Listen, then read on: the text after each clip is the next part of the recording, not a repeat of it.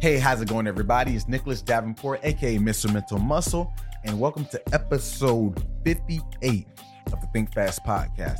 Now, I want to talk about first date confidence. And if you've been listening by now, you know I like to use analogies, so this is nothing to do with a first date.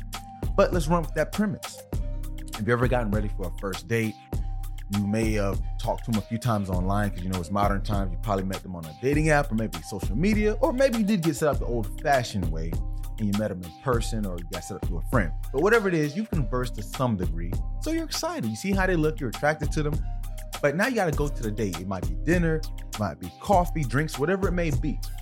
And when I say first date confidence, you kind of have to sell yourself, like kind of like a marketing campaign. You got to get them to buy in. Now, I know dating and romance isn't business, but it kind of is in a sense. So follow me now. So when you're on that date, you're talking to them, you want them to get to know you. You want to put your best foot forward, but you really got to get them to understand what you're about and you don't have too much time. Yeah, it might be an hour or two, whatever it may be, but you really got to make it seem as one, you're interesting, two, you might appeal to what they might be interested in in a genuine way, but you have to get the point across. So, where I'm getting at is they don't know nothing about you. Think about it. You're basically a stranger to them. Yeah, they might know the surface level stuff, or you might have went to school, favorite colors, sports teams, whatever. But they really don't know you. But in your head, you're confident. Like I said, first date confidence. You have it. You know who you are, but they don't. And you have to approach life like this. I've had people I've seen try to sell themselves, whether it be business, whether it be opportunity, and they didn't lead with the things that made sense because they say, I know what I have to offer. Guess what? They don't. It is nothing against them, but how could they know what they don't know?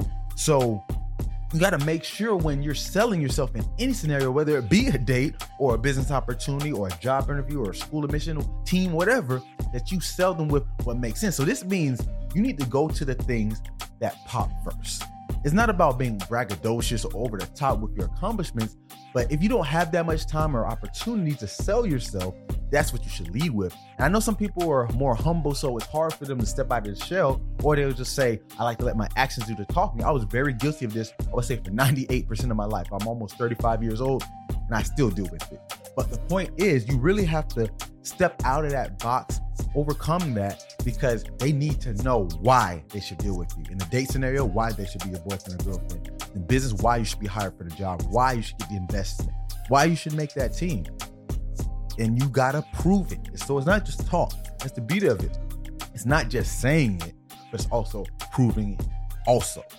So make sure you have that first date confidence and it makes sense, but also you're able to get your mind right. Thanks for tuning in, guys, and have a great day.